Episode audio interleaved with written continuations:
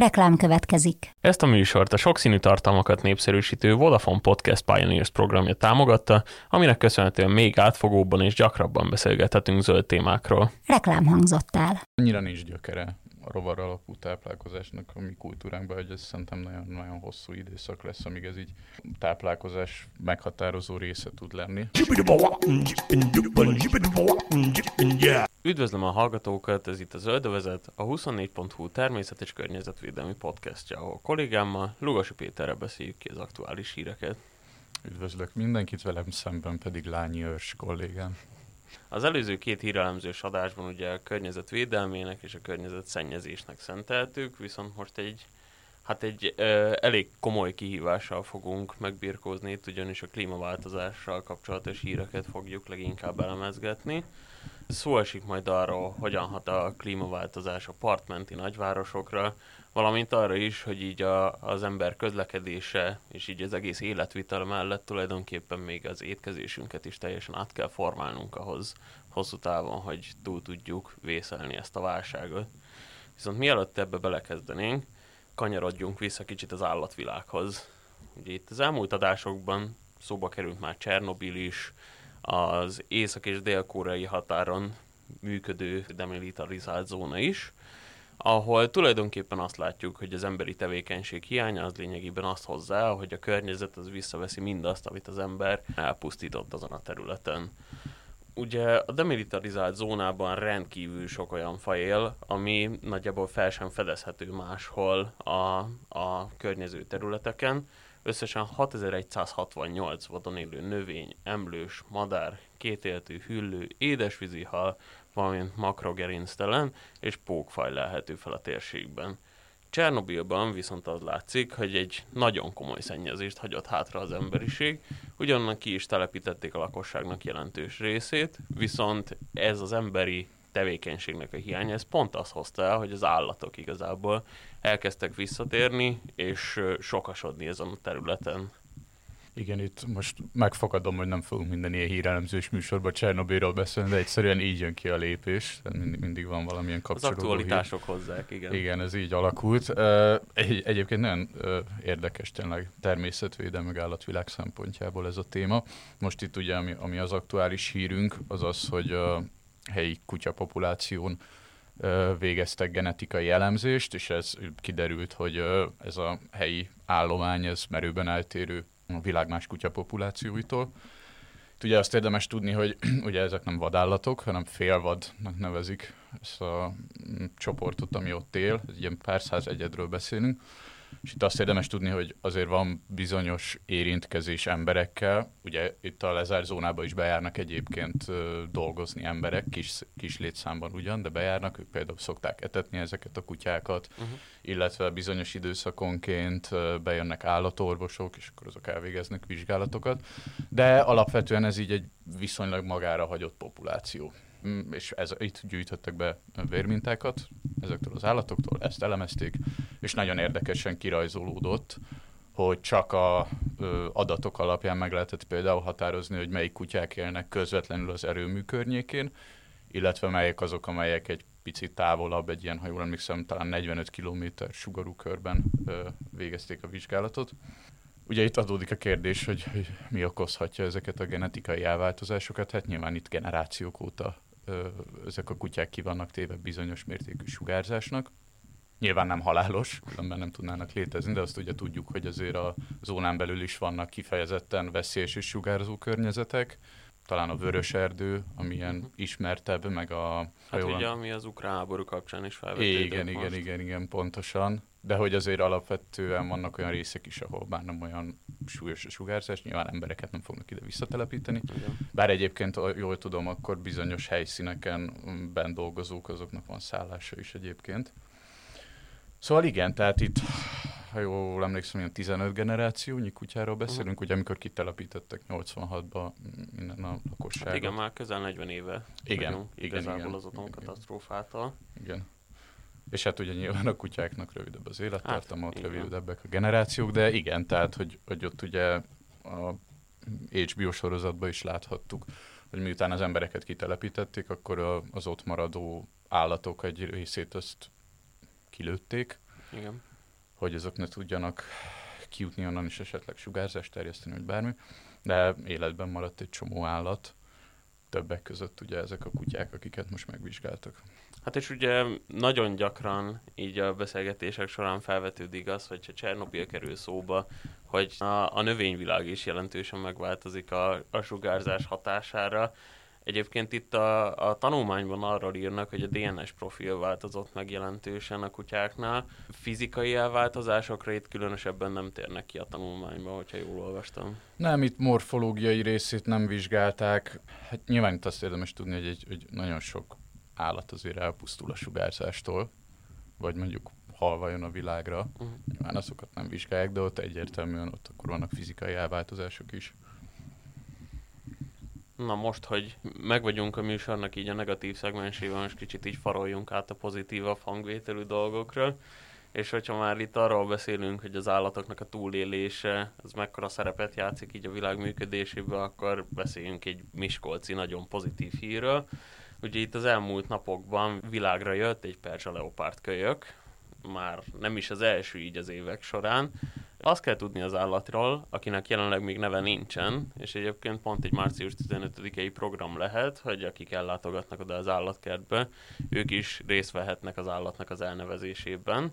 Azt kell tudni az állatról, hogy január 25-én született, egy hímnemű példány, és pont a napokban esett túl az első orvosi vizsgálatokon. Hát a, a képeket nézve valami eszméletlen aranyos állatról beszélünk, aki hát jelenleg anyatejen él, de már kóstolgatja a húst is, úgyhogy nagyon, nagyon érdekes időszaknak néznek elébe a Miskolci állatkertből látogató. Ami viszont így a, a hátterébe tartozik, hogy a, a Perzsa Leopard az egy elég szűk egyet számú állatfaj jelenleg, ugye nagyjából 1000-1200 példány él. Ezek közül hány is él a magyar a Miskolci állatkertben? Hogyha jól emlékszem, akkor 3-4 példányról mm, beszélünk. Igen, négy, néhány példányról. Igen, és akkor itt egyébként vissza is csatoltunk megint az előző adásra. Igen. Ugye ott uh, ázsiai gepárt kapcsán mondtuk el, hogy elpusztult az egyetlen még fogságban élő uh, kölyök, Ugye most elmondhatjuk még egyszer, hogy alfajokról beszélünk, tehát a, ahogy a, a gepárnak Afrikában négy alfaja van, egy ázsiai alfaja is, a leopárnál ott valamivel több alfaj van, ez a perzsa leopárd, ez mm, Törökországtól mm, közel-keleten végig a nagy része az az a iráni, iráni területeken uh-huh. fordul elő. Ez egy veszélyeztetett alfaj, ugye a Természetvédelmi Világszövetség vörös listáján veszélyeztetettként szerepel. Egyébként ennél távolabb, Afrikától távolabbi alfajok is vannak, ugye a Amúri, ha jól emlékszem, az a, a leginkább fenyegetett. Uh-huh. És akkor itt egy zárójeles megjegyzés, hogy ha, ha már leopárdokról beszélgetünk, ezt uh, nem mindenki szokta tudni, de a, a fekete leopárdok ugye az például nem egy külön alfajt alkot, hanem ott a melanizmus áll a háttérben, amit mondjuk így leegyszerűsítve mondjuk az, hogy az albinizmusnak az ellentetje, mm. tehát ilyen nagyon sötét pigmentációt okoz. Ezek a fogságban szaporítások, ezek mindig, mindig fontosak. Egy-egy faj vagy alfaj tanulmányozása, megtartása szempontjából, úgyhogy ez mindenképp egy, egy nagyon pozitív hír. És bár azért sok helyről szokták például mondani, hogy milyen fontos itt az emberi közbeavatkozás, ugye itt az európai és közel-keleti állatkertek között például van egyfajta együttműködés ennek keretében, hogy, hogy minél több ilyen fajnak adjanak otthon. Jelenleg ezen a két területen mint egy száz egyede él ennek a fajnak, és köztük három Miskolcon közben utána olvastam Uh, amiről viszont érdemes lenne megemlékezni, ugye bár itt említettük a túlvadászatot, ami egy jelentős problémát okozhat például így a populáció fenntartásában, viszont a perzsa leopárdak esetében volt egy különleges történelmi uh, környezete ennek. A 19. század végén kezdett el rohamosan csökkenni az egyetszám, ami igazából ahhoz köthető, hogy az orosz birodalom ösztönözni kezdte a kaukázisi régiókban élő lakosokat a nagymacskák vadászatára. A trófeavadászat pedig még a mai napig is nagy veszélyt jelent rájuk nézve. Ugye az emberi tevékenységet pedig nem is kell ezen belül különösebben kiemelni, ugyanis a, a természetben lévő pusztító hatások azok jelentősen hozzájárulnak az egyes szám csökkenéséhez. Na erre egyébként ráfűzni akartam, azért nem mondtam, de akkor ezt majd jól összevágjuk. Igen, egyébként uh, hasonló, most nyilván a leopárdokról beszélünk, egyébként nagyon hasonló történt a középkori Európában a farkasokkal. Uh-huh. Ugye egyrészt nagyon sok uh, hiedelem kötődött hozzájuk, másrészt pedig uh, voltak időszakok, meg területek, ahol konkrétan állami szinten, ha mondhatjuk így, tehát uralkodói utasítás után direkt ösztönözték a, a farkasvadászatra az embereket, és hát ugye ennek ma is látjuk a, a következményeit, kontinens nagyon sok részén gyakorlatilag lokálisan kihaltak a farkasok. Hát igen, és bár az őshonos fajok fenntartása némiképp problémát okoz, azért itt érdemes kiemelni az invazív fajokat is, ugyanis erre is találunk példákat így a világban, aminek hát a egyik talán leghíresebb, vagy Ikonikus, leghírhettebb. Vagy hírhet, igen, mondjuk. Igen, igen, inkább így mondanám, az abszolút Pablo Escobarhoz kötődik, vagyis az ő állatkertjéhez. Itt a történelmi kontextus az lényegében az, hogy ugye a világ egyik legnagyobb drogbárójáról beszélünk, aki 1979-ben 63 millió amerikai dollárért, ami akkoriban már szintén hatalmas pénz volt, vett egy 3000 hektár területű farmot, amin hát egy elképzelhetetlen luxust épített fel. Ugye itt egy vidéki kastély volt, aminek saját repülőtere, helikopter leszállója, Bika Viadal arénája, hat úszómedencéje, konkrétan minden megtalálható volt rajta, és itt rendezett be egy, egy nagyon komoly állatkertet is egyébként Pablo Escobar, ahol elefántok, bivajok, oroszlánok, orszarúak, gazellák, szóval tényleg minden felfedezhető volt. Ami viszont a mai napig problémákat okoz, az az, hogy négy nílusi víziló is ö, ide került ebbe az állatkertbe, akit ugyebár a drogbáró halála után hát lényegében szabadon engedtek.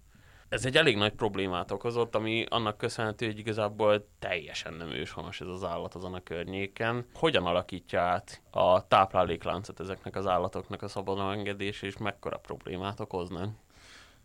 Igen, itt akkor kicsit talán az inváziós faj kérdést először tegyük tisztába. Ugye nagyon leegyszerűsítve akarjuk elmondani, akkor az a lényeg, hogy megjelenik egy faj, amelyik nem őshonos az adott régióban, és ott képes elszaporodni, fenntartani egy populációt, és ezáltal problémákat tud okozni az őshonos ökoszisztémának, leegyszerűsítve ennyi a lényeg.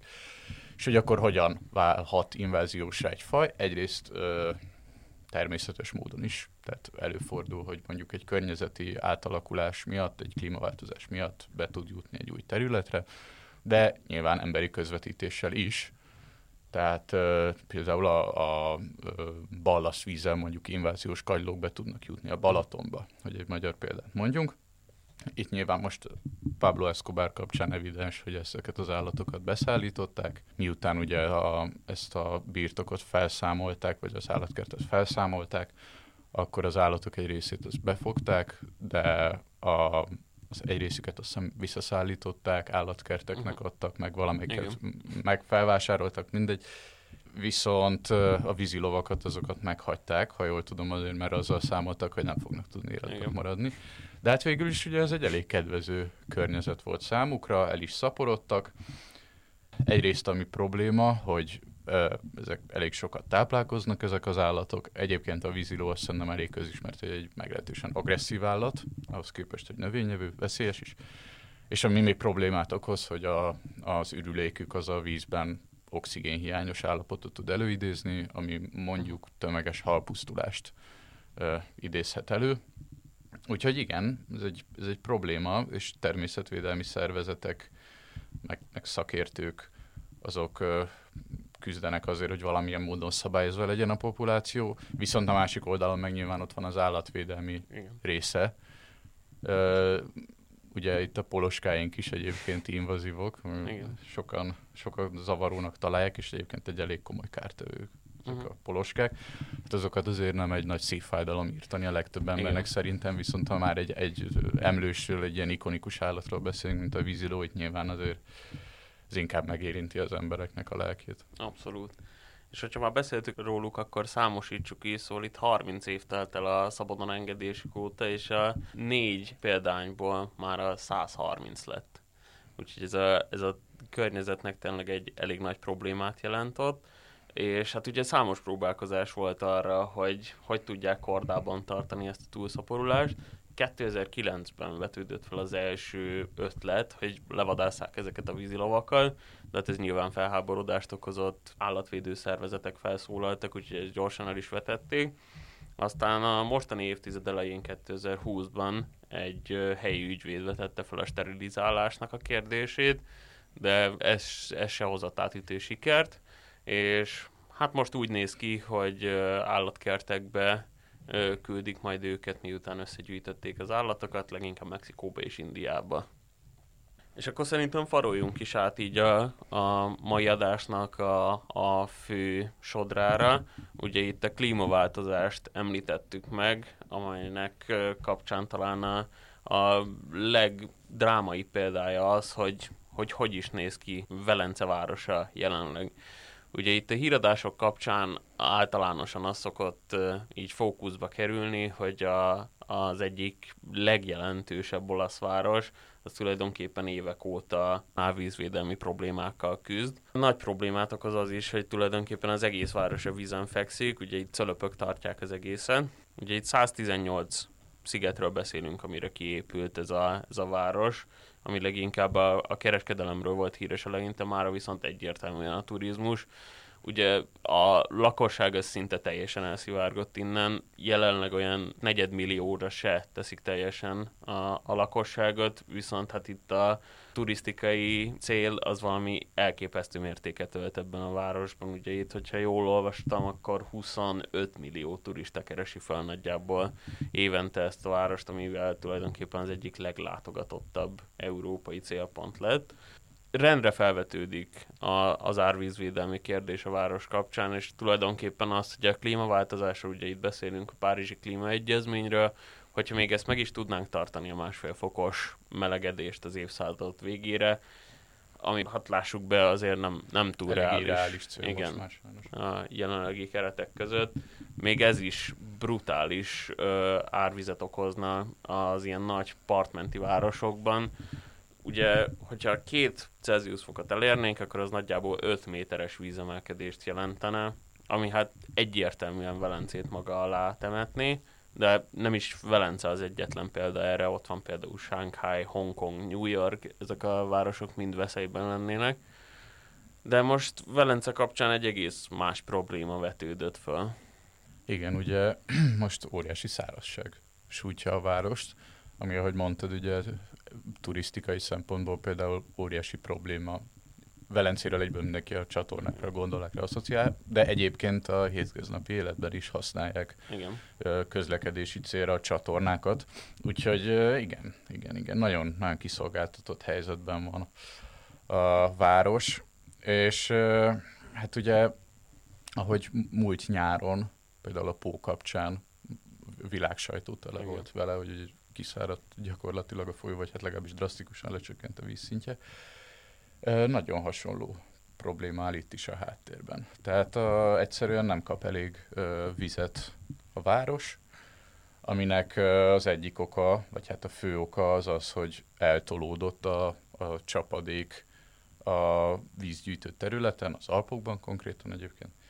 Egyre kevesebb a hó, egyre több a víz, és emiatt nem olyan mm, arányosan kapja tavasszal a, a, a vizet a város. Úgyhogy igen, ezt egyébként nagyon régóta lehet tudni, hogy ez egy, ez egy súlyos probléma az Alpokban. Másik nagyon súlyos probléma, hogy ugye például eltűnnek a gletszerek, hogy növekszik az, nő az átlag hőmérséklet. Úgyhogy igen, ez egy olasz, Olaszország szerte, ugye a helyi folyók, azok gyakorlatilag mind az Alpokból kapják a, a vizet.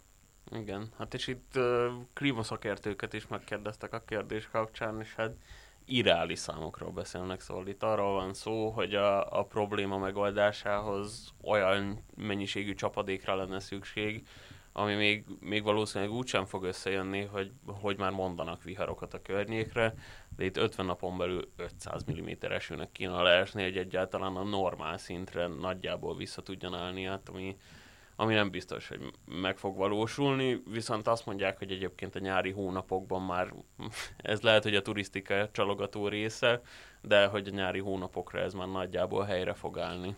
Meglátjuk, meglátjuk, de tényleg ugye egész Olaszországban ez, ez óriási gond, és egyre nagyobb gondot fog okozni, és nem csak a turisztika oldalára, Abszolút. Hanem tényleg most csak a Póhoz visszatérve, ugye ez a Póvölgye az Olaszország számára a leg, egyik leg, sőt a legfontosabb mezőgazdasági terület. És a mezőgazdaság az még hiába a legmodernebb technológia, az még mindig víz alapú. És akkor egyébként az, hogy nincs elég víz, az olyan láncreakciókat tud beindítani, amire talán elsőre nem is gondolunk. Tehát, hogy nincs víz, akkor pusztul a vegetáció, kiszárad a talaj, akkor ha egyszer csak jön egy ö, özönvízszerű nagy esőzés, akkor ugye kiszolgáltatottá válik a talaj, és nagyobb eséllyel alakulnak ki áradások, ami aztán meg megint más problémát tud okozni. Hát ugye ezt az elmúlt években tapasztaljuk, hogy nagyon irreálisan oszlik el az éves csapadék, szóval amit megszokhattunk, még akár én is gyerekkoromban vissza tudok emlékezni, hogy tényleg megvolt a ciklikussága éves szinten annak, hogy hogy, hogy jött a csapadékos időszak, ezt mostanában már egyáltalán nem lehet elmondani. Ugye a, a tél is most már számtalanszor májusban fordult elő hóesés, ami hát nem, nem egy kedvező kedvező dolog a mezőgazdaságnak. És akkor itt a reklám helye, az előző adásban egyébként Molnár László meteorológussal beszélgettünk többek között a téli csapadék viszonyokról Magyarország vonatkozásában. Hát igen, úgyhogy látjuk, hogy a klímaváltozás az, az nem egy olyan dolog, amit, amit egyszerűen meg tudnánk oldani, viszont nagyon sokat tehetünk azzal, hogy a hétköznapi életvitelünket átalakítjuk. Ugye itt elég arra gondolni, hogy nem érdemes mindenkinek autóval közlekednie napi szinten, hanem ha bár nyilván a tömegközlekedésnek is van kibocsátása, hogyha minél többen veszik ezt igénybe, annál jobban járunk. És hát itt nem csak erről beszélünk, hanem az energiatermelés kapcsán történő átállás a zöld energiára egy nagyon fontos része lesz. Európai Uniónak és világszinten is, hogy, hogy hogy küzdünk meg ezzel a problémával. Viszont az elmúlt hónapokban ugye felvetődött egy, egy nagyon komoly vita, ami hát Magyarországon is komoly kérdéseket vetett föl. Ugye itt az, hogy a rovarokat előtérbe kéne helyezni kicsit így a táplálkozásunkba.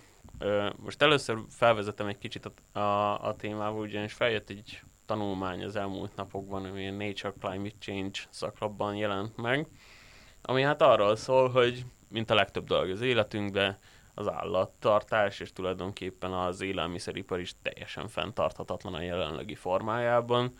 Brutális kibocsátás kötődik ehhez az iparákhoz, és hát hogyha a számítások jónak mutatkoznak, akkor 2100-ig itt szó nincs arra, hogy másfél fokot tartanánk, hanem kettő és jóval fölötte leszünk valószínűleg, amiben nagy szerepe van egyébként az élelmiszeriparnak.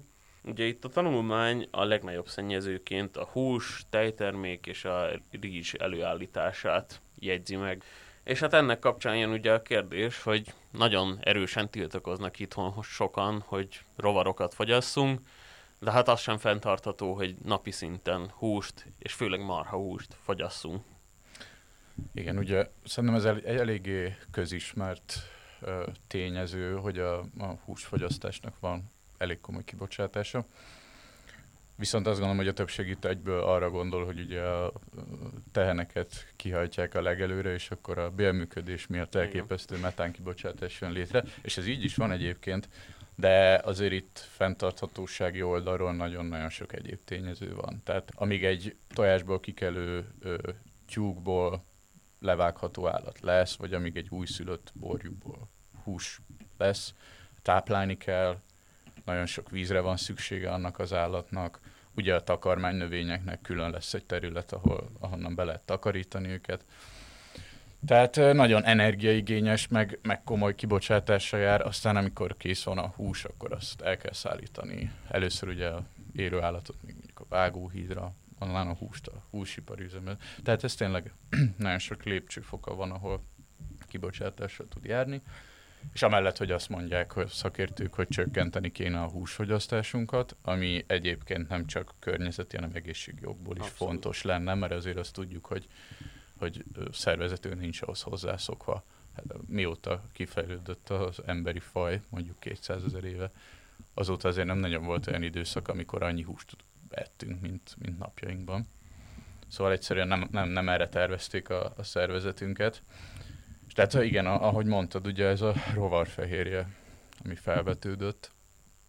Ugye itt azt érdemes tudni, hogy általánosságban elmondható, hogy gramra lebontva rovarban több fehérje van, mint mondjuk marhahúsban, Igen. és emiatt elvileg jobban megérni.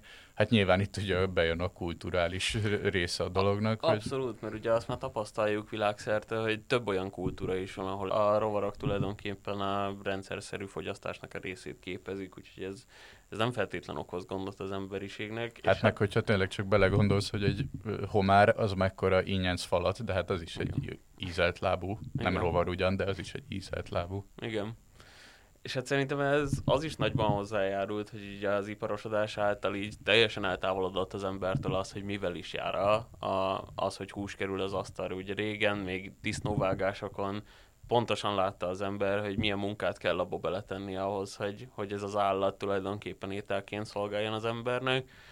És igen, brutális szennyezéssel jár az, amíg eljutatnak itt akkor külön kitérnék arra, hogy megint, megint feljön a, a lokalitásnak a kérdése, ugyanis ezek a húsok jellemzően nem csak Magyarországról jönnek, amiket mi éppen napi szinten megeszünk, hanem ezek több ezer kilométert utazhatnak.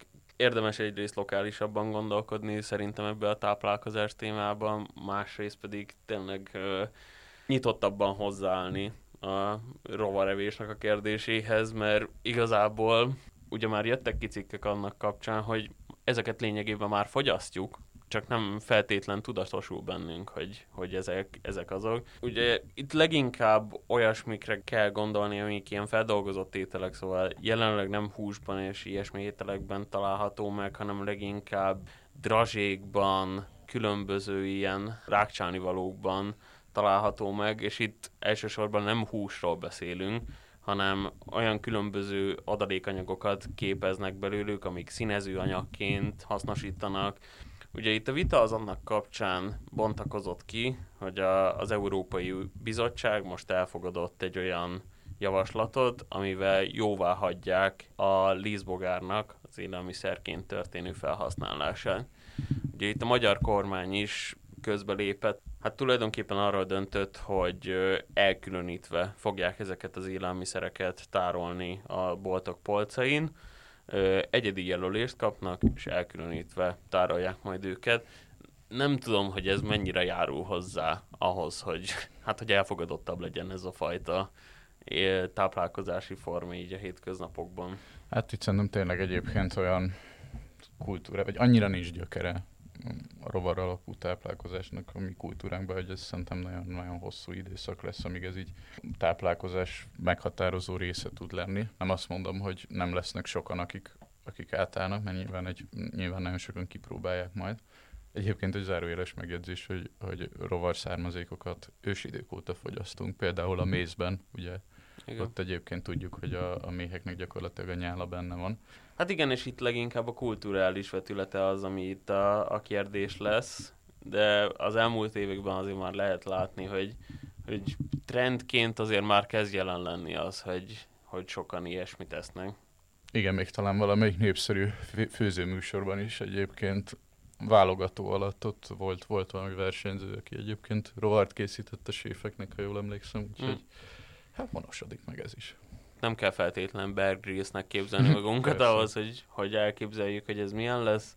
Elég, hogyha megnézzünk most már egy főzőműsort. Nagyon szépen köszönjük mindenkinek, ennyi volt már a zöldövezet. Hamarosan jelentkezünk újabb adásokkal.